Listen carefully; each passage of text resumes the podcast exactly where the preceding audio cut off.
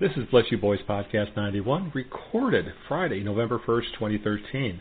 Kurt Uncensored. Thanks for listening and enjoy. Swing! Get him in!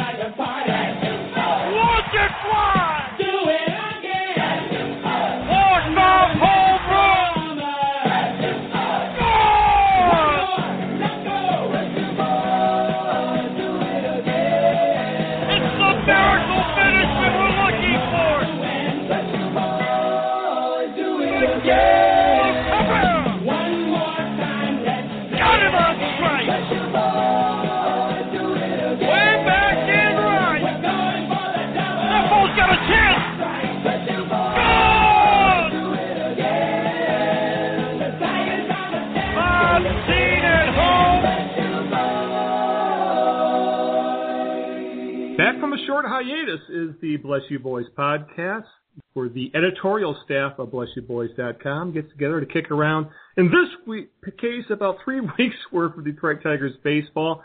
Uh, we'll go into what why we've been off the air, so to speak, uh, shortly, but let's get the introductions out of the way. I am your host and, uh, I guess, like, like to say, um, podcast wrangler, Al Beaton. You know me as Big Al around the site. I'm co-managing editor of Bless You Boys.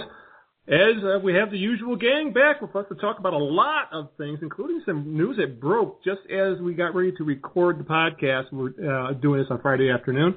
Uh, first off, we have uh, the man you know as Hook Slide, who uh, apparently likes board game based baseball games. How you doing? I'm doing just great. Uh, is it is it time for spring training yet? Uh, but how many days is it, Kurt?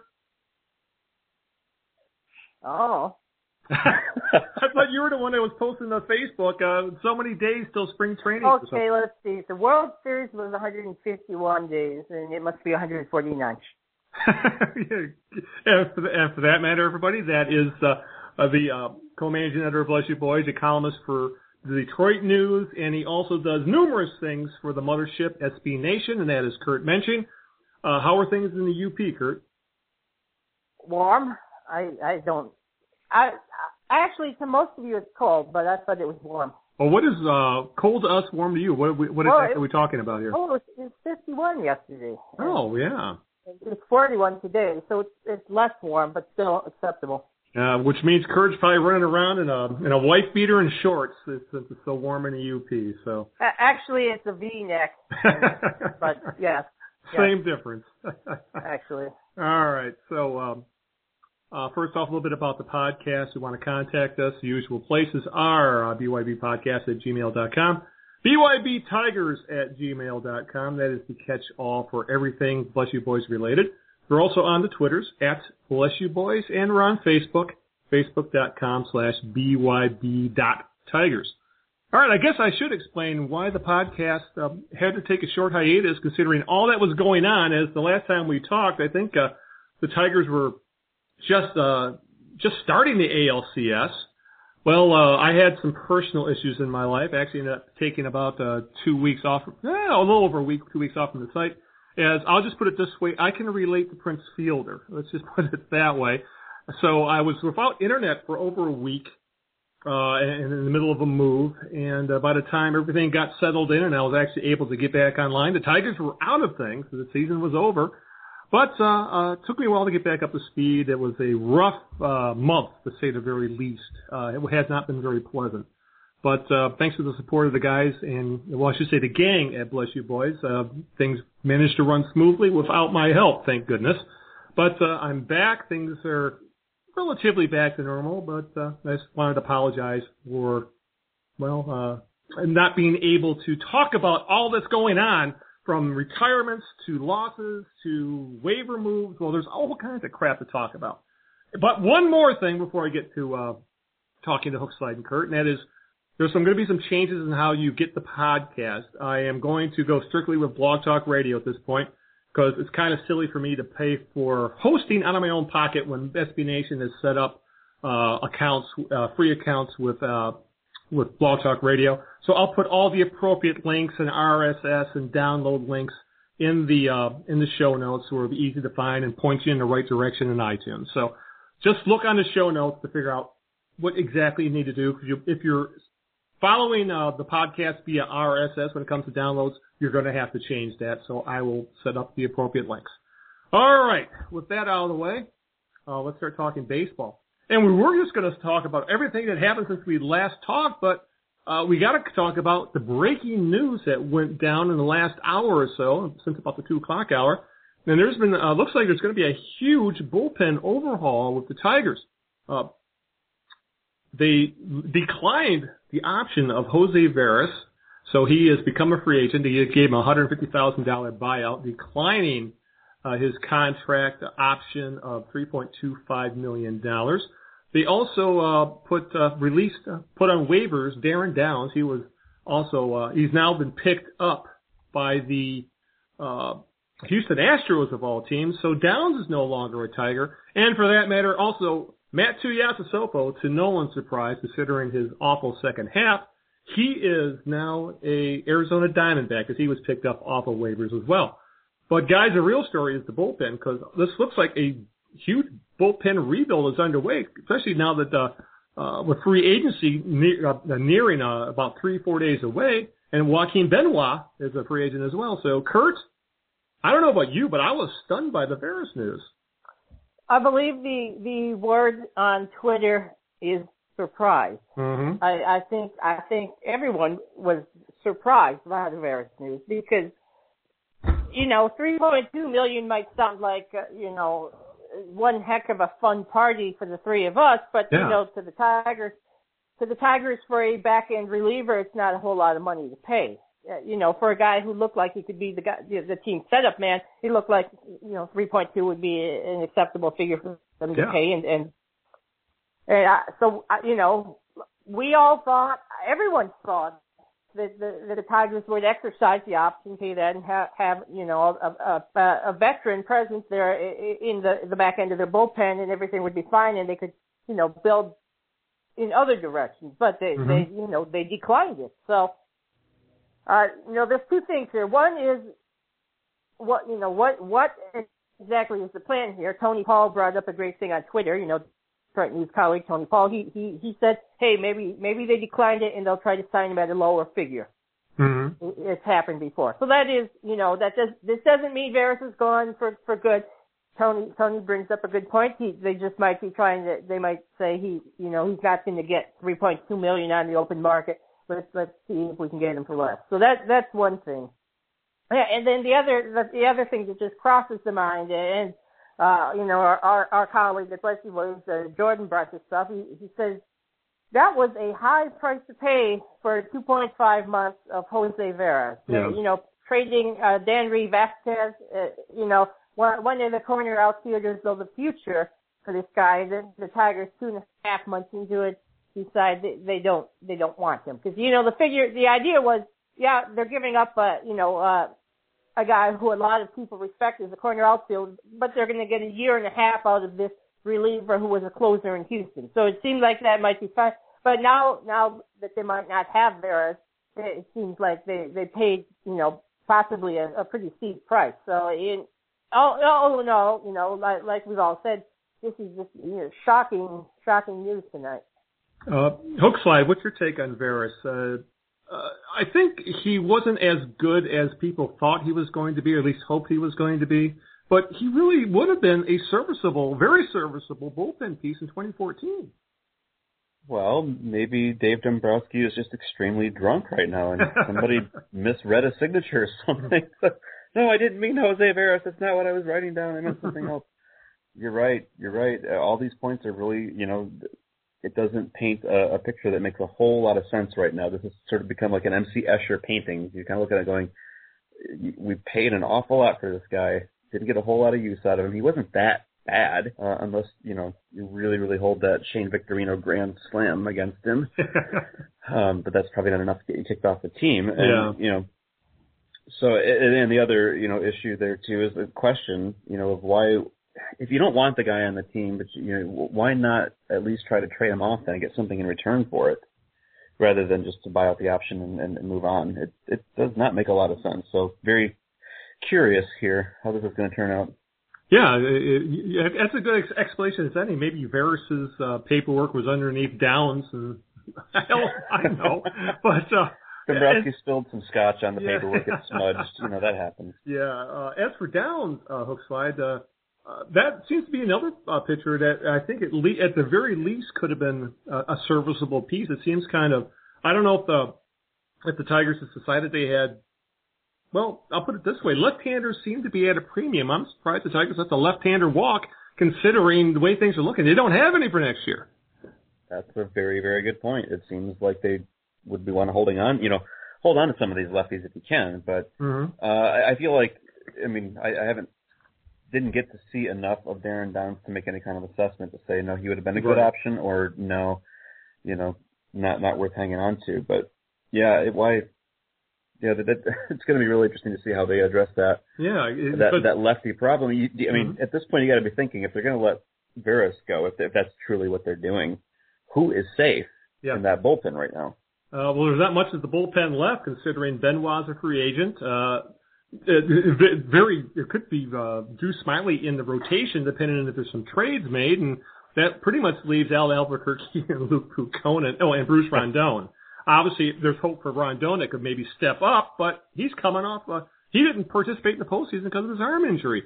Uh, Kurt, uh, Darrin Downs. Uh, I know this isn't quite as big as a deal, but as we were saying, uh, the Tigers really don't have a lot of left-handers to pick from at this point. It seems a little uh, a little preemptive to uh, get rid of one when you don't have any when you got very few to begin with. Phil Coke's brain is very happy right now.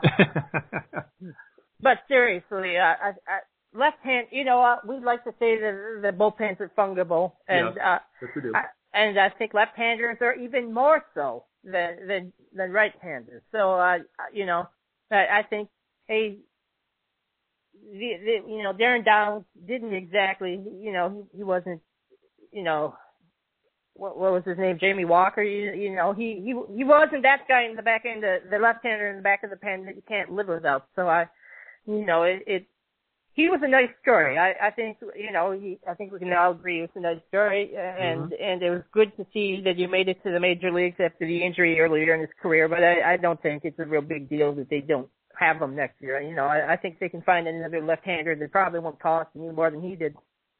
Yeah, and well, at the very least, all this shows that it might be uh, this might be the start of a far more interesting off season than we originally anticipated. Between uh, uh, looking for a manager, now looks like entirely rebuilding the bullpen. So, uh, uh, you know, I have a feeling. You know, I normally for the podcast we kind of record sporadically in the off season, just when news breaks. Well, it looks like there might be a lot of news coming up, especially with free agency uh, starting next week, and the Tigers suddenly having lots of holes.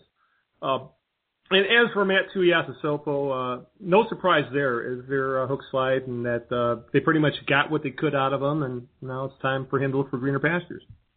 And apparently he has. And Yeah. I'm a little surprised that the Diamondbacks picked him up.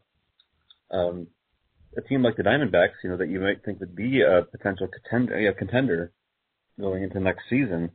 Um, I'm not sure what use they have for Matt Tuiasosopo. I hate to rag on the guy because Yeah, he gave a pretty good first half. Yeah. You know, there, there was a really, but not obviously the second half was just just awful, and uh, I'm not not really sure what that's all about either.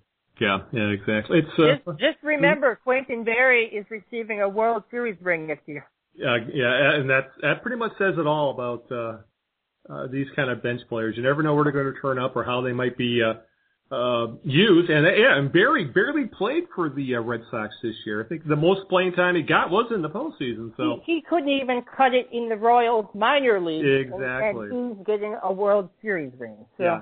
Yep, exactly. And uh, it just it, just to go off on a slight tangent there, this is one of those guys that I heard on during my hiatus from the internet, and I was stuck getting all my information from sports talk radio and, and on TV with an antenna. Um, Quintin Berry is still a favorite of two, uh, far too many people in this area. But I mean, I heard some saying, "Well, they should have had him in left field. Tigers might have made the World Series." Uh, enough said. All right, let's start going back, uh, start backtracking a little bit since we last talked. Well, lots of shit happened. Um, season came to an end. Jim Leyland retired. Miguel Cabrera had surgery. Prince Fielder is hated. Uh, the Red Sox won the World Series, and the managerial search continues. So, uh, I guess let's go back at least a, a we'll talk a little bit about the ALCS, just you know, just uh, much as we would like to forget about it. Uh, hook slide. What happened? Who's to blame? And is there any solace to be taken from the Tigers losing to the eventual world champs? I don't want to talk about it. I had a feeling. I'm, it, it's been what two and a half weeks or whatever it's been. I don't know. I've been in a drunken stupor ever since. I'm just sleeping all the time. You know, I'm eating junk food, and, and you want me to revisit this? Let's just rip the scabs right off. Um, I can't. I can't believe they lost. Yeah. I really can't. And I, I thought that uh, you know we're gonna when uh, Jim Leyland stepped down, you know, a couple days later had that press conference. I thought he nailed it on the head. Even he said I felt like we let one get away. And uh yeah, I mean, there's some solace, I guess, in that the Sox did go on to, you know, win the World Series, uh, but that's like five percent. You know, that that amount of solace right there. Yeah, I, I really don't care about that one way or the other. To be honest with you, I'm with you there. It's like whatever, you know. But That uh, whole, that whole World Series seemed that way. I honestly, that's it's been a long time since I failed to watch even one inning of a World Series you didn't watch any of the World Series? I did not. Wow. No, no, I didn't. I've got books to read. You know, Yeah. And as you mentioned, junk food to eat. So a lot of junk food to eat. yeah, and I'm, I'm guessing Halloween candy as well. So Today I do. Yeah. Today I'll- today I'll- uh, Kurt, um, what uh, Jim Leyland always would say: the Tigers win when we pitch well, hit the ball in the gaps, and hit the ball over the fence. Uh, in the end, they pitched well, but not well enough when it came to the bullpen, and they didn't hit enough, unfortunately. And that pretty much, uh, for the second straight postseason, seems to be the Tigers' epitaph. Yeah, and and this this postseason more so than last postseason. You know, uh, I I said all along that they had the starting pitching to go far, but who could count on the relief pitching, which we knew could be an issue? Who could count on the relief pitching being such an issue Mhm. as to blow uh, a you know a, a five or a four, a four run lead with a grand slam? I mean Yeah. who could who could count on three uh, pitcher after pitcher? You know, Jose Veras and uh, Albuquerque and, and what? Who was their lefty? You know, uh, Smyly. Smyly and Mhm. and and Joaquin Benoit. Four relief pitchers, four base runners, four runs in an inning given up, and and the Tigers go from, I mean, being almost a lock to go to the World Series to having the momentum just swing away so hard in the other direction that they never recovered from it. Uh, you know, who who could who could picture that four guys would not do their job and the team would pay for it? But obviously, it's not just those guys. Obviously, like you said, Miguel Cabrera's injury meant that the offense was, you know, not screwed because there should be other guys who stepped up Mm-hmm. but there, but there weren't. But what would happen in these one-run games if Miguel Cabrera had been the guy we had April, May, June, July, and August, not the guy from September? Is it feasible that the, the league's best batter could have driven in, you know, a run and and made a difference? Of course, it's feasible. So. If the bullpen doesn't blow it in game two, if Miguel Cabrera is healthy, May- maybe today we're talking about a World Series and and planning a parade, but it, that's not the way it works. You know, the healthy team wins, the team that pitches, the team that gets the bounce, whatever. It's baseball. We say there's a reason. You know, it's the thing. We we we we say anything can happen in the postseason. It doesn't necessarily pick the best team. And yet, if your team is winning, you insist that the postseason did in fact pick the best team. So, you know, props to the Red Sox. They were a very good team. Uh, their star players did what they had to when they had to. They Mhm. deserve they deserve the World Series. But you you have to look back and this is a huge disappointment and two or three pitches and it could have been completely different. Yeah, that pretty much wraps it up right there. Just uh, a couple of pit, uh, a handful of pitches, and this uh, series could go a completely different direction. And unfortunately, it didn't. And um, I'm just, uh, be honest with you, I'm just kind of glad I was away from the site during all this. I would have hate to have seen. Um, I, I just hate to think about what I would have written. I'm probably sure it would have been stuff I would be regretting to this day if I had. But uh, uh, it was. Uh, a very unfortunate way to uh, end the season, to say the very least. It was uh, Uh, and unfortunately, uh, who seems to be taking the brunt of it is Prince Fielder. Uh, and some, as, as I said earlier, being stuck on strict, getting my news in very limited ways, uh, one being Sports Talk Radio. Well, listening to Sports Talk Radio, uh, you would have thought Prince Fielder was the sole reason the Tigers didn't make the World Series. Uh, not, you know, taking the bullpen out of the equation and, uh, the other, not getting, uh, hitting from other parts of the lineup. This was all Prince Fielder's fault if you listen to Sports Talk Radio callers. And he did have an awful postseason. He hit only 182, slugged only 227, a miserable 507 OPS with no RBI. Uh, and he really has become the whipping boy of the fan base, guys. Uh, and they really seem to have lasered in on him, focusing this team's failure to make the World Series completely on him and very much also his huge, huge contract. Uh, Hookslide, I know Fielder was had a bad off season. It was kind of encapsulated in that ridiculous play at third base. Uh, but uh, there's plenty of blame to go around, and I think a lot of this is just comes from Prince Fielder uh, doesn't express himself very well, and he said a few things after uh, the season ended uh, that did not endear himself to the fan base, which I think enraged him even more. Yeah, I think you're absolutely right about that. I, I happen to swing more on that, you know, pendulum towards Mhm. the. I'm I'm not too thrilled with Prince Fielder right now, Mm-hmm. and it, it wasn't just. I think it's a mistake to, to single out one issue and say, well, it's because he performed bad badly in the in the postseason. Um, yeah, that's part of it, but then again, you got to say everybody did, you know, and and uh, not just on the Tigers team, but all the teams involved in the postseason were, were hitting poorly. Mm-hmm. and so that sort of happens. You know that that's that's okay. Um, you know, a lot of a lot of the uh, Tigers had problems uh, with you know Austin Jackson wasn't hitting very well, oh and, God, and uh, Torii. Hunter. Mhm. Uh, you know, but then just you start kind of like going over and over this and saying, yeah, but you can't compare Prince Fielder to Austin Jackson. They're not the same uh, player. Um, they're not. We don't have the same expectations of them. And Prince Fielder's issues in the postseason, of course, as was pointed out over and over again, extended back to 2012. That you know the last RBI he had was in Game One of last year's ALCS. yeah. Hasn't driven in a run since then. But for me, it was more than just the the um, plate performance. It was all the other little stuff that happened, know, where he he uh, missed that throw from Iglesias. It was a bad throw, yeah, but he needed to scoop that, you know, at first base instead Yeah. it goes flying into the dugout, and now we have a runner at second. We eventually scores the the game winning run. Uh, he, he bobbled the, the the foul pop, Yeah. you know, over on that side, and so it's fan interference. No, not really. He should have had that. You know, you can see it in the pictures and the still frames and everything. And you know, so there's that on top of, as you brought up, that that sum it all up picture of him belly flopping on a ridiculous play. Where I mean, you talk about a rally killer. I was I Mhm. was so furious just with that one play because I, I honestly think he could have. Now we don't need to get into details, but yeah, Yeah. he, he should have scored. He didn't, and then he really botched it by making an ass out of himself, flopping all over the field.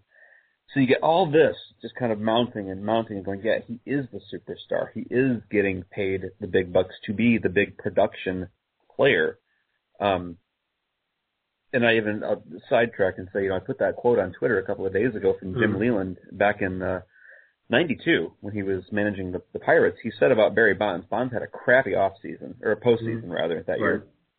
And Leyland's comment was, everybody had a bad postseason at the plate, but Bonds is the star, and you expect bigger things. Yeah. Uh, you know, you can apply that to to what we're saying about Prince Fielder as well. So all of that rolled up becomes this big, you know, angsty ball of irritation, and then to have him on top of that say, "Hey, it's over, bro," you know, Yeah. moving on. it's like, okay, fine, then move on and keep moving on. Yeah, little little ir- irritated about that whole thing still. Yeah, Kurt. It's all about the kids. In case you didn't know it, it's about the kids, man, as Prince Fielder said. Uh, yeah, he deserves quite a bit of blame, but I think the oh my God, we got to trade him. He sucks. He's awful. It it seems very reminiscent, Kurt, of the same overreaction to Justin Verlander in the first half of the year in his struggles. Well, yeah. I mean, these guys, as you know, like like Hook said, these guys are going to be uh, carrying bigger lightning rods because they're expected to do Mhm. more because they're being paid more. You know, they're, so a, a a guy like Verlander, who just cashed in is expected to to be the ace pitcher, the best in the league, and anything less, people are going to look at it as saying, well, he got his, now he don't care. Yeah. Well, you know, the same with Prince Fielder. Prince Fielder was a, a power hitting uh, slugger in Milwaukee, and you you knew he wouldn't always have the highest average, or he wouldn't be Miguel Cabrera, but you, you expect he's going to hit a bunch of home runs just like his dad. And since coming to Detroit, he has not been that player. And some people are going to say, look, he cashed in. He don't care.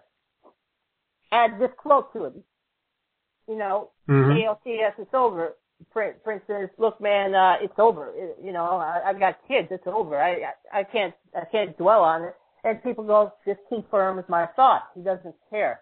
He got paid. What does he care? And so it it, it all worked into the, the preconceived notions that fans had uh, about players getting paid. So I, I think that what did in, I mean, and you know, I tried to work this out uh, on the blog, and I, I, I thought, I hope I, I had a very good post on it, where you know, I uh, basically basically said here is that you have to see both sides here.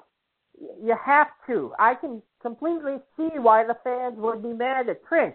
Two postseasons in a row, Mhm. he disappeared. He he he he's not the slugger that we thought he was. He's not protecting, you know, Cabrera like people thought he might. I can see why people are mad, and then he comes out with these quotes that make you think he doesn't care about whether he won or lost. I can see why the fans are mad. You got to see it from Prince's point of view. First off, this is a guy whose interviews are among the most awful on the team. You, you hear, you know, uh, yeah, it's awesome. It's awesome. dude. It's good. It's cool. Yeah, you, you know, it, he, he's just not very quotable at all.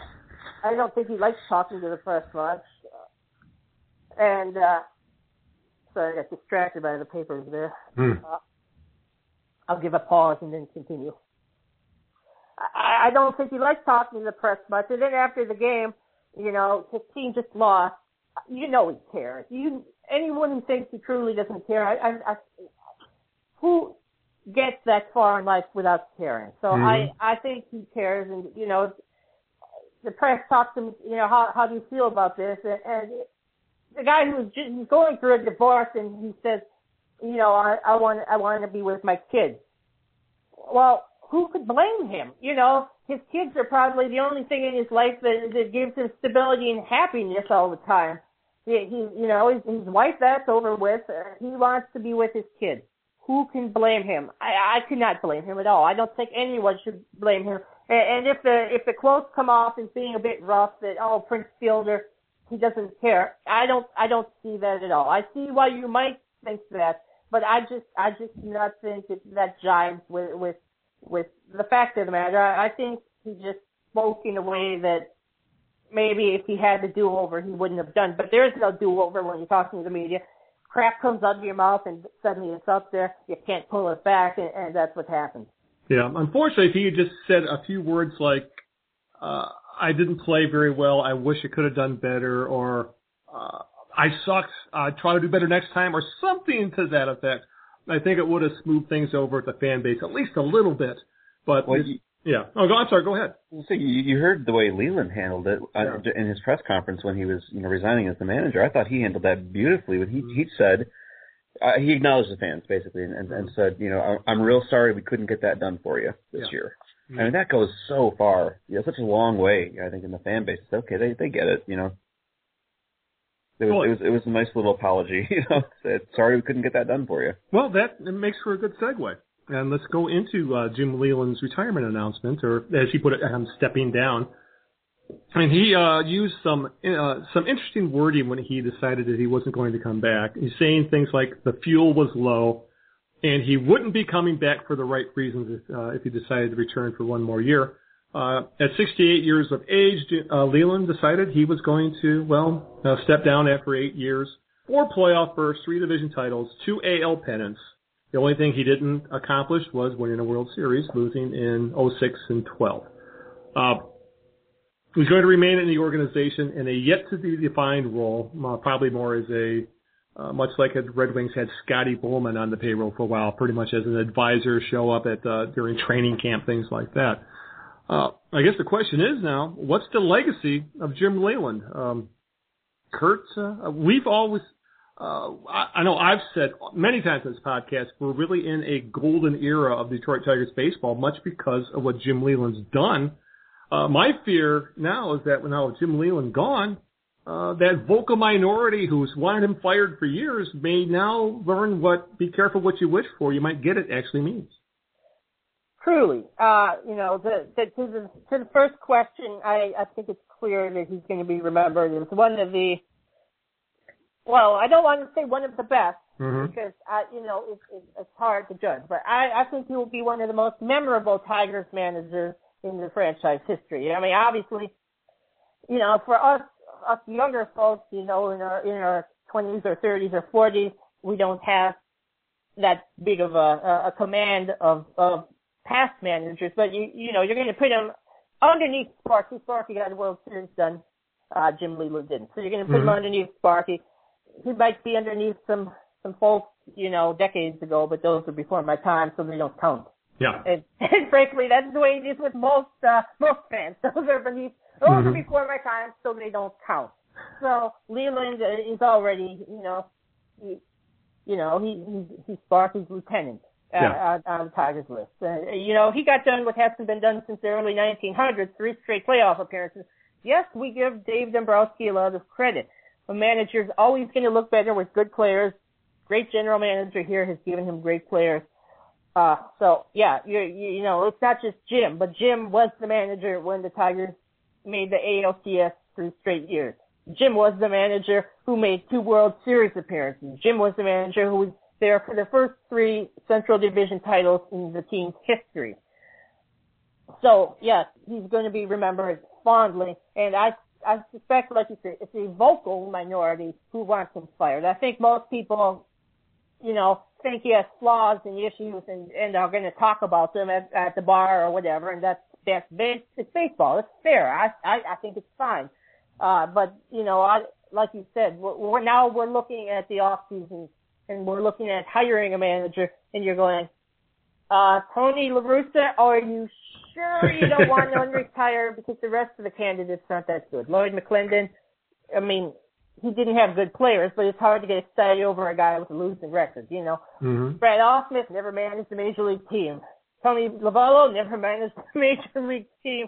Uh, what, you know, what, what, what's next? You know, eh, Rick Renteria, why am I supposed to be excited over that? You know, so yeah, we're, you lose, you lose Leyland and suddenly you're going, well, any of these guys could be successful. They might step in and, and be fine because the players are good. But no, th- this is very, this is, it's disconcerting to be looking into the future and going, these are our candidates. I'm not happy with any of them. Yeah, it's uh, and uh, those Leyland haters, I'm sure will find a way to twist this around and blame him for this because he should have retired last year. Then they could have gotten Terry Francona. At least I'm sure that's what they're thinking anyway. But uh, hook slide. What's your uh, uh, Jim Leyland? Uh, I- I think we're all in agreement. He's going to have quite a leg of the legacy here in Detroit. Uh, Yeah. But I have a Yeah. feeling though we're I think we're really going to miss this guy more than we realize. There's uh, if if you have half a brain in your head, you, I Mhm. mean, you would have to. Uh, I don't know. I don't know. It's uh, the way you know Billy Beane spelled it out in Moneyball. You know, in, in some ways, in saying that it doesn't matter what you accomplish in the in the regular season if you don't go all the way, if you mm-hmm. don't get that World Series, it doesn't mean shit.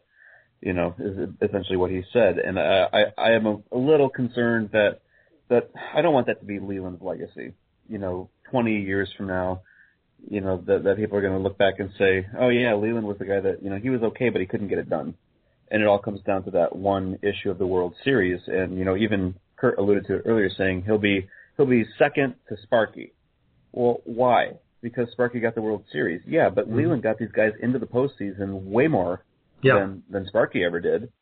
You know, strung together those winning seasons more than Sparky did, but Sparky got the, the title, and that's what seems to be the you know the clincher. So I, I really hope that people will remember, you know, and truly appreciate the legacy that that Leyland has left. Because my goodness, you know, we've talked about the fact that the Tigers hadn't made it to three consecutive postseasons since the early 1900s.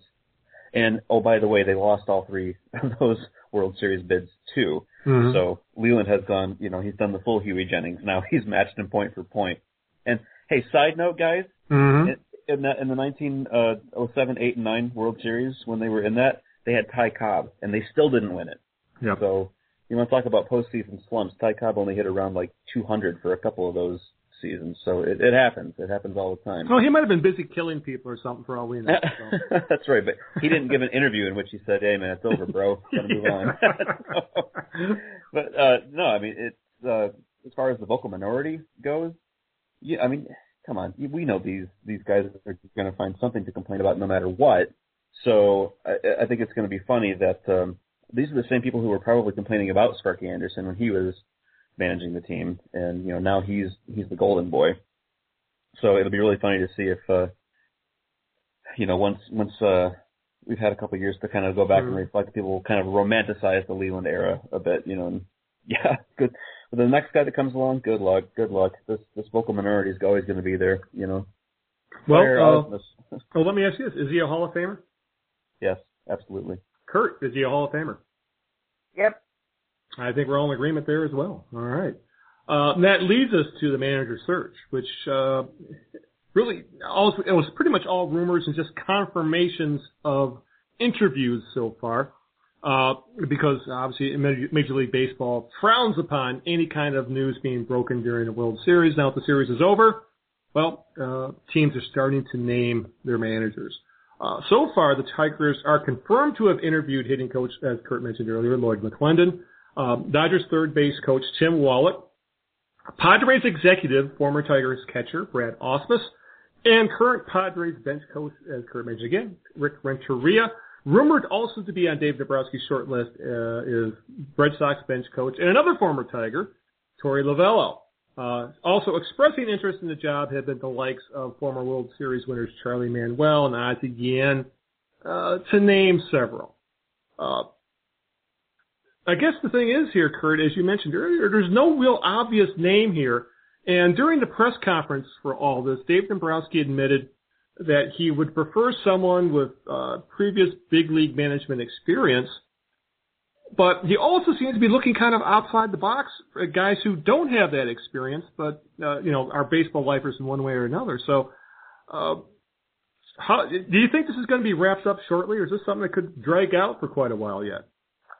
I I I feel like it's going to be wrapped up, not necessarily, you know, today, but Yeah. you know, I feel like it's going to be wrapped up before too long because they they really need to have a, you know, a, a voice in there saying, you know, just discussing things with Dave Dombrowski with plenty of time be- before the the off season gets too far and Yeah. you know eh, down the down the road. You know, they they we, like we said, we're already talking about options and, and this and that free agents. You know, every everyone who is eligible to become a free agent uh, became one.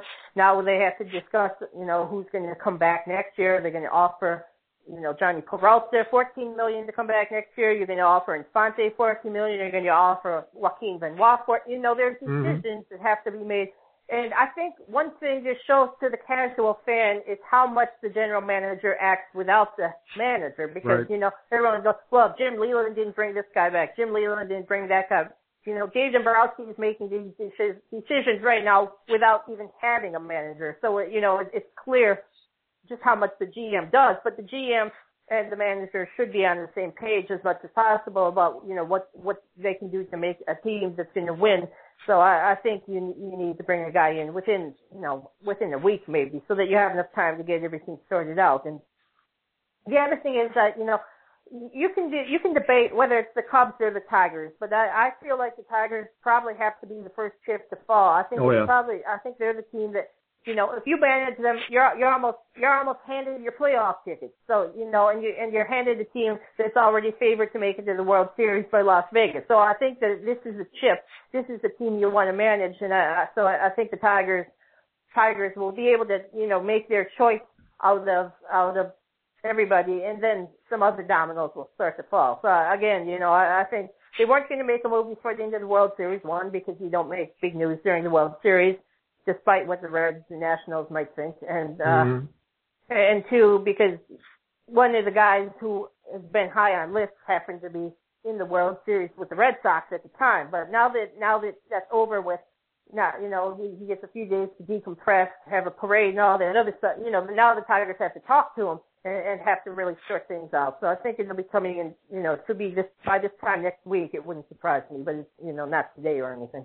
Yeah, I agree with you there that uh, every one of these guys is not going to make any decision until the Tigers have decided on someone because this really is the prime job for any of these guys to take offer. This is the gem of the job available in Major League Baseball. This is a team that's ready to win now in the next couple of years. And, uh, you know, if given a choice between the Tigers and Cubs, it's a no-brainer you're going to go with the Tigers. So, uh, hook slide. Uh, where do you fall on this? Are you, uh, do you think the Tigers would be better off with a more conservative uh, decision, going with uh, uh, a manager of previous big league experience, say Lloyd McClendon, for ex- example, or um, are you falling on the outside the box type pick, going for a guy who may be much younger, doesn't have much managerial experience, but has a great baseball mind?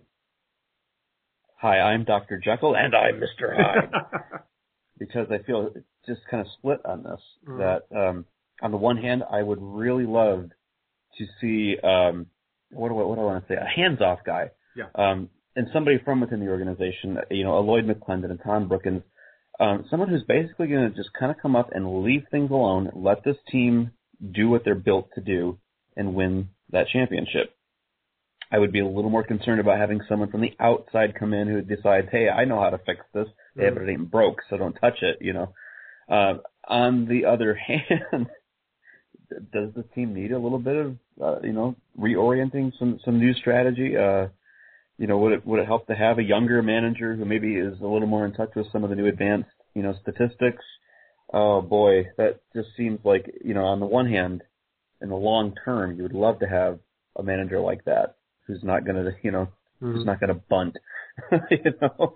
Yeah, to find the next great uh, Joe Maddon, so to speak. Yes, yes, but boy, what a risk that could be bringing in new blood with uh with a veteran team that's already, you know, you got the core. The core is there, you know. So, ooh, I, I don't envy whoever this person might be um, coming in to have to, you know, deal with all of that. And now that we're you know talking about it, um, I don't think Brookens has even interviewed, has he? No, he hasn't. I don't think. I think it's pretty much Lloyd or bust when it comes to the uh, current staff. No, I would have put money on Brookens. I really would have. But see, this is why you don't take your betting tips from me, or or any of your tips from me. So Yeah, but then again, that could, if they're all if they're interviewing multiple guys on the staff, that that could also cause a rift on the team. You got to think of it that way as well. very true. Uh, when it comes to this, uh, uh, my friend Greg Eno, who I do another podcast with, brought up a great uh, analogy with this when it comes to possibly going with Lloyd McClendon. He said, look at the Detroit Red Wings when Scotty Bowman left and they, they slid over assistant coach Dave Lewis and the Wings flamed out horribly in the playoffs both years. That you know, he was a very hands-off players kind of kind of uh, coach, and it m- failed miserably for the Red Wings, and they didn't get their game back up, so to speak, until they went outside the organization and, and found. Uh, God, now I'm drawing a blank on the Red Wings head coach right now. I can even see his face right now, but you, I know you guys know who I'm talking about. And that really seems to me that might be the better case scenario for the uh, Tigers, Kurt, is that uh, rather than going with the tried and true, you know, maybe this team does need at least a little bit of shaking up and a, a fresh perspective from outside the organization might be for the best. Maybe they can trade Max Scherzer for Terry Francona. No, Joe Maddon, that came up all the time during the week I was offline. Sports talk radio people wanted them to trade Scherzer for Joe Maddon. Oh yeah, yeah. well, Scherzer, Scherzer, you should get both Francona and Maddon for Mm. that. I think give both. But uh no, I you know I hey I I am in you know I forget was it Dr. Jekyll or Mr. Hyde? I agree with one of the two. That anyway, I think I think out of out, outside of the organization, I think it's the better way to go. I just do not have faith, you know, in, in any of the the coaches. I just don't feel good about you know promoting any. Hey, the Pirates are just not exciting, and why do we want them you know, we, we, why do we want a pirate retread like, you know, McClendon or whatever? I, I don't, I don't feel good about a, a guy coming from inside the organization. I, I, I truly don't. So, and now I'm not excited about the candidates either. So this Yeah. is like, this is like a nightmare, but it, I, I, I would not feel good with Lloyd McClendon managing the team. Yeah, and by the way, the name I was trying to think of was Mike Babcock. I can't believe I drew a blank on Mike Babcock. He won a goddamn uh, uh, Stanley Cup for Christ's sake. But you know, I'm getting Just old. one. yeah, really, just one. God damn it. Um, yeah, I, I, but uh, I was, yeah, I, I'm in agreement. Yeah, this is probably going to end after this weekend. I would not be surprised if the Tigers make a decision by Monday or Tuesday. They're pretty much probably uh, waiting on Torey Lovullo to uh, speak with him. I don't see them going older with a Charlie Manuel or crazier with an Ozzie Guillen. So, uh, you know, I, I, I'm really, I'm with you guys. I'm really torn. None of these guys are uh, blow your socks off. This is a sure thing. Tigers all the way next year with this guy. You know, it's, it's really a, a, a coin flip or a gut feeling. Dave Dombrowski really has his work cut out for him here. Uh, no, to Jim Leyland's credit, I don't blame him for coming back, but man, the Tigers are in a bit of a spot here now when there's no really standout candidates. But then again, uh, Hookslide, you know, no one thought that much, big, much of John Farrell, for example. Now he's a world title holder. He most certainly is, but that's you know that's David Ortiz that got that. Done. Well, there yeah. you go. Yeah. My my personal pick, I say get Magnum PI for manager. Get Tom Selleck. He could get the job done. I mean, that guy just You you've can seen rock that mustache. cap, that's for sure. Exactly. Yeah. Go get him. Kurt, do you have a favorite in this race? Not at all. I mean, uh, you know, Robert Jackie and I chatted about this uh, on G Chat, and we both come to the agreement, you know, it's Tony La Russa or bust. And Tony says he isn't going to come out of retirement, so He'd be I, nuts to come out of retirement. I feel I feel like we're going to end up with bust. So, if out of the candidates so far, who do you think uh, is? I, I think we, I think we're all in agreement that McClendon isn't going to get the job. So, Wallach, Ausmus, Renteria, Lovullo, or maybe there is there a dark horse candidate? I- I'm. I don't know what to do, what, where to go at this point. Wallach, Wallach is the, I'm not, you know, saying that it's easy because I don't Yeah. know crap about any of the managers and nobody does. Yeah. so it's utterly ridiculous that any of us feel like we are qualified to make a decision here. But if I were forced to make a decision with the lack of information that I have, I, I'd say Wallach seems like the best bet to me. Yeah, no, it's interesting. I did an interview earlier this week on another podcast. I probably that's who I ended up going with as well because he just seems to be the the right mix of former player, uh, you know, you know, coming from a successful organization, you know, the usual. But it's a coin flip at this point. Uh, if you were a betting man, Hookslide, which of these guys gets the job? I wouldn't bet. Ah. Honestly, I would stay away from this one Yeah, for all the reasons Kurt. this is, yeah, this is a sucker bet. You're right. Because there's there's no way I I don't know nobody does nobody knows enough about these guys to say one way or the other and who's or even to know what Dombrowski and company are even looking for to say yes Wallach has it more than the others or or, or you know Renteria has it more than the others. I mean, vote for for Ausmus just because his last name lends itself to so many you know dirty puns, Yeah. you know, whatever. I, I have no idea which. It's going to be a surprise. I think Yeah. it's Well, going to be a surprise. I have one dark horse candidate. I, I when I woke up this morning and I turned the radio on, it just happened to be on Sports Talk Radio WXYT, and a caller said his candidate was Don Zimmer. Until he was informed that, by the way, Don Zimmer's like 95 years old. So Oh, he's still alive. yeah, actually he's 82, I think. Oh Jesus! But uh, that's the kind. Well, we'll get into all that. But yeah, I, I think at this point, uh, we're all going to be surprised, but then not be surprised because we really don't know what the hell Dave Dombrowski's thinking at this point. All right, uh, free agency is almost upon us, guys. Uh, the MLBPA issued their list of 147 eligible free agents. Seven are Tigers: Benoit, Bonderman, Dotel, Infante, Peralta, Pena, and Santiago. Uh, Bonderman, nice story. It doesn't look like he's coming back. He wasn't on the postseason roster. Uh, Dotel's 40 years old and has a bad elbow. Um, he, for all accounts, his career is probably done. If anything, he might get a minor league invite from somebody. Uh, Jhonny Peralta, that's, you know, played well, but I think his, he's moving on as well. Uh, Brayan Pena has already announced that the Tigers told him that he is not coming back, and Ramon Santiago, as the longest tenured Tiger, is probably done as the longest tenured Tiger, as there's much cheaper and younger options as utility infielder in, in the on the 40-man roster. Uh, Kurt, so uh, Benoit and Infante seem to be the only two current free agents. Obviously, now that Veras can join this list, if he's a free agent. Uh, he really seems those two really be the only uh, targets for the Tigers. I guess the question is, can they afford them? Well, Or are they willing to I afford? mean, I guess yeah, that's a better way to put it. They could afford them, you know. The Mike Ilitch is rolling in it, and so yeah, they could afford them. Uh, would would it be the best idea? You know, it- you you have to look at beyond. Is this a money issue and go? Is this the best fit for the team? Mhm. And well, you know the.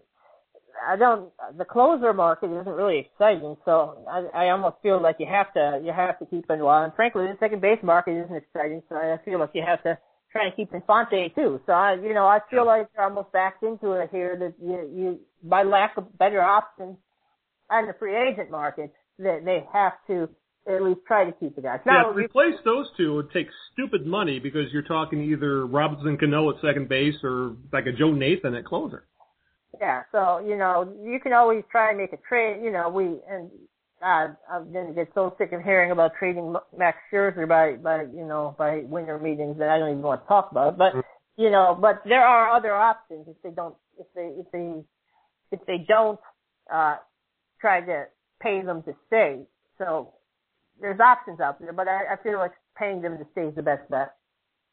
A Hookslide. Uh, do you think uh, it, it really does look like those are the only two targets the Tigers are going to have, at least internally, when it comes to free agents? Uh, I guess the question is, uh, are they going to be worth the money they're going to get? Because you know both are going to get raises, and Infante is going to get a huge raise. Are they worth it? Is the question. Yeah. And I would say, yeah, yeah, I think they are. I think they are. It's. I was just looking at this list again and going, wow, that's really crazy. Out of seven, we're only looking at 2 Mm-hmm. only two that that are even going to be, you know, potential candidates. But yeah, I think Infante is worth.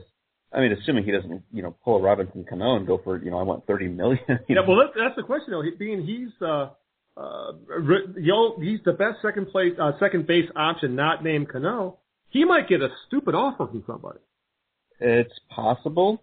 I guess I, you know, I can't really speak to that. Uh, I haven't heard anything, you know, from the grapevine of anybody else that's interested in him. But uh, then again, I didn't know the Diamondbacks would want Matt Tuiasosopo. So, geez, who knows? But I, I think the Tigers would be um, well advised, you know, to to make him an offer. Um, you know, you, yeah, we don't want to be dealing with the with the, the you know hole at second base again. We've Again. got problems in in left field now. Let's let's Mhm. fix that, and you know, that'd be the cartoon guy in the boat. You know, plug that hole, and there goes another one. You know, let's, let's keep him if we can. So uh, let me ask you this: You want uh, Benoit back as the closer, or would you prefer the Tigers look in a different direction and bring Ben- Benoit back as uh, in his old role setup? Hmm. I I liked him as closer, honestly. Mhm. I did. I'm not sure exactly what was going on there towards the end in the postseason. Could just be postseason stuff. Again, you know, you're Yeah. you're facing the best of the best of the best for crying out loud. Exactly. So, but you look at what he did, you know, for, in the regular season and the you know absurdly low ERA and the saves, you know, that he racked up uh, versus the opportunities that he had. He did a great job, and and I think he can just as easily come back next year and do the same thing. Why go out, you know? And again, why why mess with a thing that that's working? If it's not broke, don't don't fix it. Yeah. Uh, Kurt uh, Benoit, you think he's back as closer next year? Uh, at, at, well, I won't say at, at least a at a raise in pay, maybe for two years. Right now, it seems like They don't you have much choice. yeah, it's, it's truly. I mean, it seems like the best option right now. But you know, Dave Dombrowski does some magical things, so it wouldn't surprise me if if it didn't happen. Yeah, and when it comes to Infante, uh, if you've been reading the site, you will know that he, for the Tigers to get any sort of compensation at all, if they do happen to lose him in free agency, they need to make a one-year, fourteen point one million dollar qualifying offer. Uh, Kurt, do you think they do that? You know, probably. God, any any other second baseman that they want is going to cost that much anyway. Why not offer it? Yeah, yeah, that, that one I agree with there. It, and at the very least, that guarantees them uh, receiving a, a draft pick and compensation. So You know, I want to point Mhm. something out though. Yeah, just go for because It, it just dawned on me as we were talking through this, and Mhm. I'm thinking through the Benoit option. You know, is, would we keep him as a closer? Is that something the Tigers would want to do? And I, you know, it, it dawns on me just how important this this whole manager question really is. mm-hmm. Because without the manager, an established manager for the team right now, you know, to kind of bounce these ideas or you know work with Dave Dombrowski on this, I, I have to say I, I would have said yes to Benoit only because in the back of my mind I'd, I'd forgotten there wasn't going to be a Jim Leyland yeah, Because if, if he's working with Jim Leyland on this, then I expect Jim to say, "Oh yeah, we keep Benoit. There's no blah blah blah blah blah." You know, there's no reason to move from it. But wow, that just sorry, just came to mind. So I pointed out, you know, without without No, a manager, that is a there's good point though, because any uh, obviously any of these free agency decisions are at least going to have at least some input from the new manager. At least you would hope so, wouldn't you, Kurt? Oh yes, yes. Uh, you know, that, that's a good point that that I made earlier in the podcast. if if if Hookslide had been listening, he would have heard. No, uh, but no, yeah. What? no, yeah, what? Maybe. I I don't know what I'm saying. Uh, But, but but essentially, you're saying that yes, it will. Correct. I'm glad you need to be my editor because it would make a lot more sense. Uh, Yes, yes, you know, it would be nice for the manager to to have a voice in the matter. I'll Yeah. say. We'll put it that way. All right. Uh, I, I I see my workflow is all out of whack right now, still out of kilter as I'm still trying to figure out the best setup for my my new office. I guess I can put it. And I'm I think we're about an hour or so, and that, so that means I want to at least start kind of wrapping things up. And obviously, a lot of this we're going to continue to talk about because uh, I have a feeling we're going to be doing podcasts for the next few weeks with all this uh, things that are going on. Because obviously, the Tigers are going to name a a new manager next week. There's going to be some free agent decisions probably made by this time next week. So we'll have more stuff to talk about. We'll get into that then. So uh, this is kind of more of an overview. So let's overview some controversies before we wrap up the show. So we got to talk about the final play of Game Three of the World Series, guys. And I, Hookslide, I can always leave you out of this because I know you didn't watch it. I saw that play. You did see the play, all right. I so- saw the re- the replay. yeah, the replays, which nobody really needed to see, is that Red Sox third baseman Will Middlebrooks was ruled to have obstructed the Cardinals' Allen Craig, allowing the game-winning run to score. The first time a World, I think a postseason game had ever ended uh, on a call like that. Uh, general consensus is uh, that was the correct call by the umpires. It was obstruction. It doesn't matter if you're out of the baseline or whatever. It was a, it was an easy call, but that led to the hue and cry, especially from the Boston fans and, and Boston players for that matter. Even though they admitted they didn't know the rule, that umpires should not decide the game. That seemed to be the overriding uh, uh, consensus from that from that part of the of uh, the Red Sox fan base is that well, yeah, it shouldn't end that way. To let the players decide it, which really seems kind of disingenuous because a Hookslide when you start saying things like that, then it kind of says well, it's okay to make that call in the first inning, but you sure as hell better not make that call in extra innings. Yeah, and I think the whole construct of the question is it's it's horseshit. I mean, the, the umpire is not deciding the game. The rule book is deciding the game. Mm-hmm. And I get that. Fine, you don't want something as dramatic as the World Series game to end on a walk off. What call? Obstruction call? What's this? I, yeah, I get that. I feel that pain. But let let let's pretend for a minute that the bases were loaded, or it doesn't matter if they're loaded or not. But uh, I, imagine the pitcher balked or something. Yeah. You know, and that's a horrible way to end a game to have a walk off balk. You know, like that's this is that's horrible. But that's the rules. This is the way the game is constructed. And you know, was Middlebrooks in the way? Yes. And the mm-hmm. rules state now that you know the the runner gets his his base. So it's not. Why are we you know taking this out on the umpires?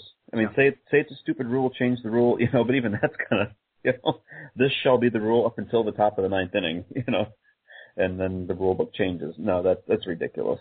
Yeah, and if they, if they want to throw blame around, they should be blaming um, Jared Saltamaki for that god awful throw. So Yes. yeah, but uh, Kurt, uh, I I kind of hate this uh, umpires should not decide the game because essentially, you know, as much as we hate the umpires, they made the correct call, and I I'm not the I think it's bullshit. Like when you see in the NBA where you see late in games where the officials, as they say, swallow the whistle, know, to let the players decide it. Because again, as we said earlier, if it's uh if the rule is broken in the first inning, that should not change it no matter what part of the game you're in, even if that means extra innings in the World Series. Right. You know what we're looking at is the football or the basketballization of baseball, and and I don't like that one bit, and I say that uh, repeatedly everywhere. In football, you go, oh, the ref should have kept the flag in his pocket because you know Mm-hmm. two players are going for the ball when it's happened. I can see that. In basketball, is it a charge? Is it a block?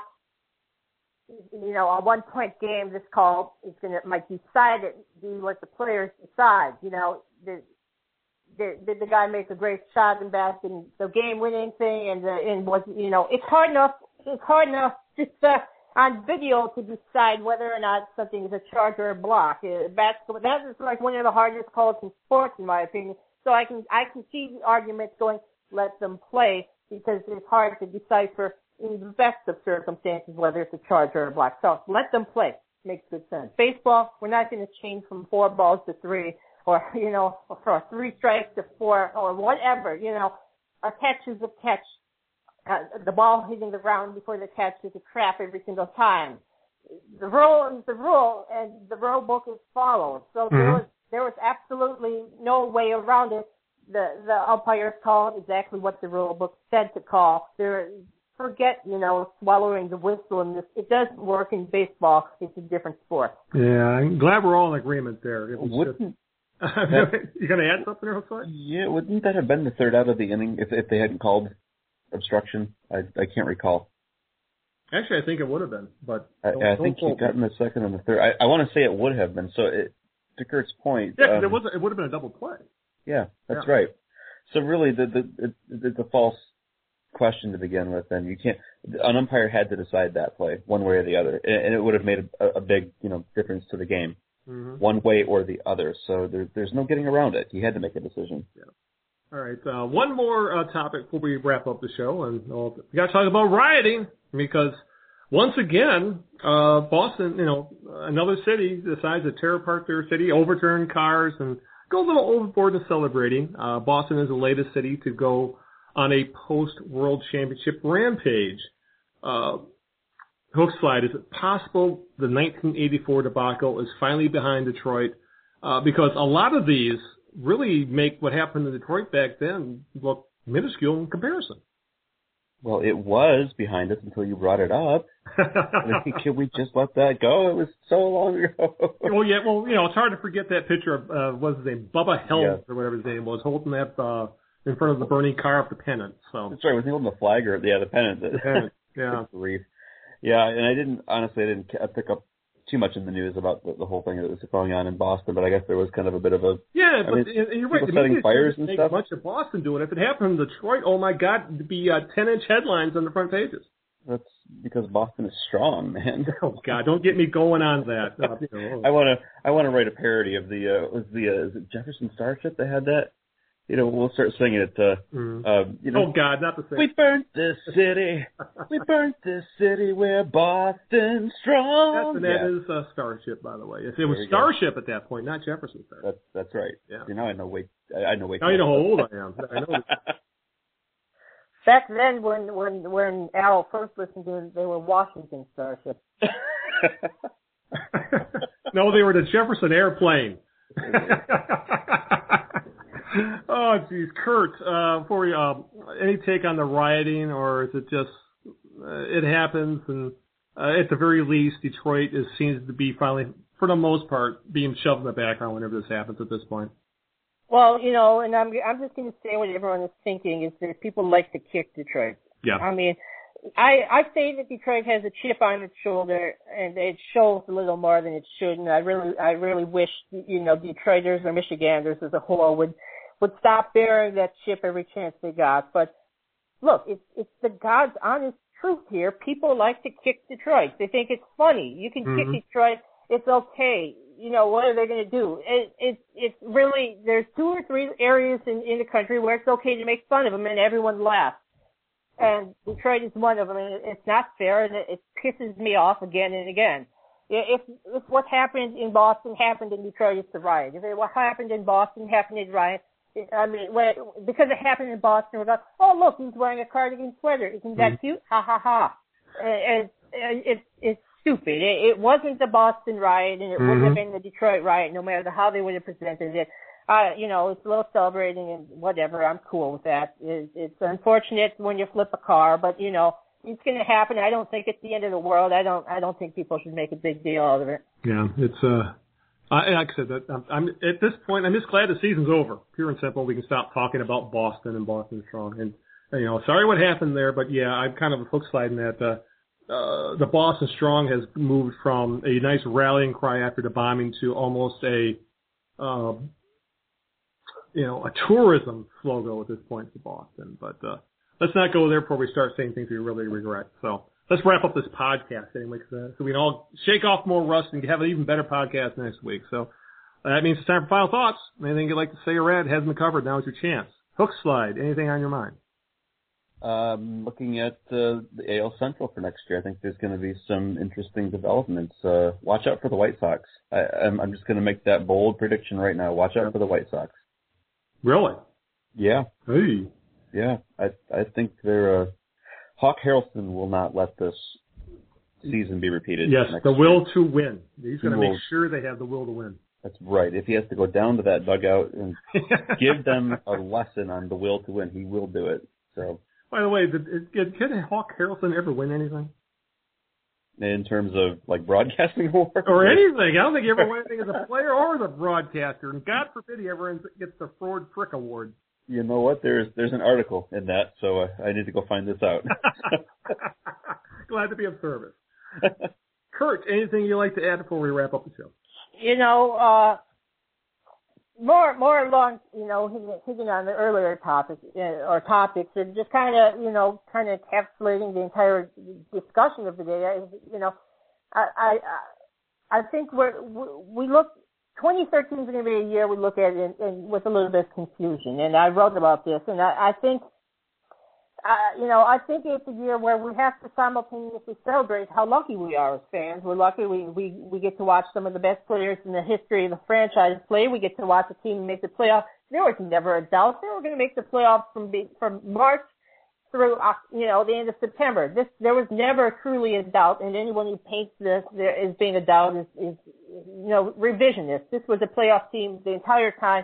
We don't have that often as Tigers fans. We are truly lucky for the era that we're in. On mm. the other hand, I can't celebrate 2013. There wasn't a World Series. I I'm, I just gotta be honest. There, yeah, it's a team that should have won the World Series. Jim Leyland himself said it. It's a team that should have won the World Series. This team is better than Boston. They weren't on the field. There's no, you know, I'm not going to tell you the the better team in the series Mm-hmm. you know, lost because they didn't. Boston outplayed the Tigers. That's fair that they won. It's fair that they're World Series champions. That the Tigers allowed themselves to get outplayed. That is why I can never truly celebrate 2013. The, the, the better team didn't play as if it was the better team. And yeah, there were there were a few problems. The bullpen was a problem from the start of the season to the end. You know, we could crank this problem or that. Boston had problems too, and people can go, well, the Tigers, you know, they were always an up or down offense. So was Boston. Boston was shut out, I think, we, you know, as many times and or maybe one time less than the Tigers. It's baseball. Shutouts happen. They they were up and down. The fact is, the Tigers had a World Series team, and they let it slip away. Jim Leyland, you know, disappointed, and he apologized, and I, I think that's right. So, 2013. I mean, I I love it. The players were fun. Brayan Pena was fun. Mhm. Mm-hmm. was fun. This was a team last year I wrote, you know, or two years ago, it's hard when your blog is so long. I wrote this, it's not a very fun team. And it wasn't a very fun team at that point. And, uh, you know, it, it was almost hard to watch. This team, you wanted to tune in every night to see what kind of goofiness was going on, whether Yeah. it's Prince and Torii straightening the ties or Torii flirting with the camera or Miguel trying to feed Brayan a, a cookie or, you know, you can go on and on. There are so many good memories about this season. This was probably you know, the most fun baseball season of my lifetime, you know, 84 being before when I Mhm. watched the Tigers. And so it was, it truly, it was, it was such an awesome season, but they, they didn't win the World Series. Let's, let's face it, if they win in 2014, 2014 is the season, not 2013. So you needed that World Series. Fair or not, I don't care. It's just the way it is. They fell short, so I'm not going to be able to remember this year uh, in, in the same way I would like to be able to. Yeah, yeah, it's unfortunate yet true. All right. Uh, all I'm going to add is, well, like I said, during my uh, week plus hiatus from the internet, it, that was uh, it was my unfortunate uh, situation to be forced to get into the vast majority of my news from Sports Talk Radio, and obviously watching Bernie Smilovitz and their like on on television, God forbid. And it was just interesting listening to callers once Jim Leyland uh, announced his retirement And it was really funny that it seemed like every single one of them would call up Sports Talk Radio and say, I don't know its contract status, but, and then they would go off and name uh, Kirk Gibson, Joe Maddon, uh, uh, and uh, uh, uh, and Terry Francona, who seemed to be the three favorites. And I just found it hysterical that you know uh, that people think it was just so easy for the Tigers to, well, hey, we want this guy. I don't care if he's under contract for the next five years. They can get him. You know, it's it just really made me appreciate uh, the very educated and smart fan base we have developed at Bless You Boys because it was a it was listening to sports talk radio during the the stretch where the Tigers getting knocked out of the playoffs and Jim Leyland retiring and not having any access to the internet at all because I don't even have a smartphone. Uh, that uh, my God, it was oh uh, uh, awful. You know, God, it was awful. It was. Uh, I, you know, there's only so much I could take, and thank God I finally got my internet back, and uh, you know, it, it, it was. I, I, I'm at a loss for words. It's just some of the stuff I heard spewed during that week, and the hate for Prince Fielder was absolutely over the top. You know, uh, there seems to be a fairly large vocal majority of this fan base that want that guy gone no matter what. Uh, you know, it's it, it just scared me. I'll put it that way. That uh, now I'm not. I don't want to say they're not these uh, the the people you hear in sports talk radio calling in are are not good fans. They're fans. I mean, they're, they're passionate fans. But damn, they need to be. Uh, they need to learn to use the internet occasionally. You know, and find out that Don Zimmer is not. You know, is should is in a rocking chair, not. You know, you know, not capable of managing a team. So. Uh, I guess that's my upshot is that God forbid I ever go off about the internet for about a week again because it'll kill me, to say the very least.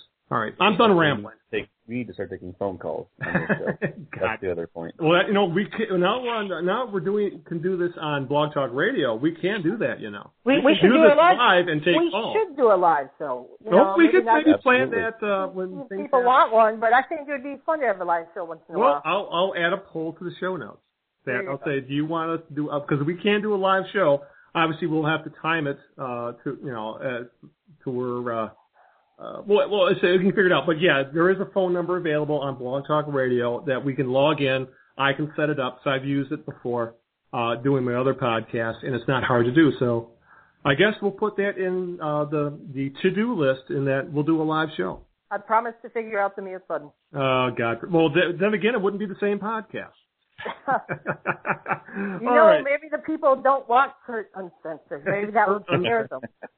I think we have the name of the podcast, Kurt Oh. Uncensored. All right, let's wrap things up, and we'll go with where can we find you online, Hook Slide? Oh, you can find me in a big cardboard box under a bridge Well, I downtown there myself for a while, but I with don't. a bottle of wild turkey until the spring. Oh, Thunder, but yeah. Okay, Your Thunder. fan down by the river. That's right. Hey, that's copyrighted. Lawyers are working now to sue you for that. Nobody listens to us. You can find me because you do listen to us. Find me at Hookslide BYB on Twitter and Facebook.com slash uh, Hookslide.byb. All right, Kurt, how about yourself? Um, well, I, I will, I, I, what was the question? No, kidding, kidding. Uh, see, I need a mute button. No, the Bless You Boys. You can find me at Bless You Boys, tweeting about things like Tigers pickup lines. Uh, and, and, you know, I don't know if they listen. They probably don't because nobody listens to us, but thanks to 97.1 for, uh, you know, Jamie Samuelson and Wojo for, you know, giving us a lot of, uh, a lot of love on their show last week uh, with our with our Tigers pickup lines. We we had a lot of Twitter followers, so you know, thanks to them. So bless you, boys. Or you know, you might see a picture of uh, a wave and Donner and Snow if you follow BYB Kurt. So that that's, you want to hear Marquette weather reports, follow that one. You want actual useful content, don't follow me at all. yes, and, uh, and a lot of what I said about Sports Talk Radio, at the at, I guess they Wojo and Jamie have one of the more listenable shows on Sports Talk, say the very least. And I do have to admit that uh, I am internet friends with Jamie, and he's been on my other podcast numerous times. But uh, they are definitely worth listening to, and we do thank him for sending a lot of uh, uh, Twitter traffic our way because I know Kurt was thrilled when this went down. So, I'm and I missed traffic. it all. I didn't even get to hear it. So, but uh, like I said, I have enough drama in my life that I, you know, was, I guess I had to miss out a little. Wait, wait until we do Tiger's Christmas movie. Yeah, that'll be fun. Start, start thinking of it might, you know, around Thanksgiving. I think that's a good time to, to roll it out. Well, actually, I'm expecting some of the radio stations in Detroit to start playing Christmas music like this week. So, Starting today. yeah, exactly. It's November. That means it's Christmas time. I'm dreaming of a white Thanksgiving. Yeah, I'm expecting to watch Charlie Brown Christmas in the next 24 hours or so. There's, No, we do we do have a radio station here in, in West Michigan that, that starts playing it today. Really? It's 24/7 Christmas music, and uh, my daughter spotted some eggnog in the store yesterday, so here we are. Oh God, yeah. All right, we, let's wrap this up. This podcast for it It does become Christmas. So, uh, as usual, you can find me online as well at at Big L B Y B on Twitter, and of course, you can find us all at blessyouboys.com. With that, let's wrap up the show. So until well, this time next week, so I'm sure we'll have plenty to talk about next week when it comes to managerial changes and free agency and all kinds of fun stuff. This is Al Beaton saying good afternoon and good luck, along with Hookslide Hang in there, people. It'll be okay. and Kurt Mensching. Yes. No. Maybe we'll be back next week on the Bless You Boys podcast. That's good advice.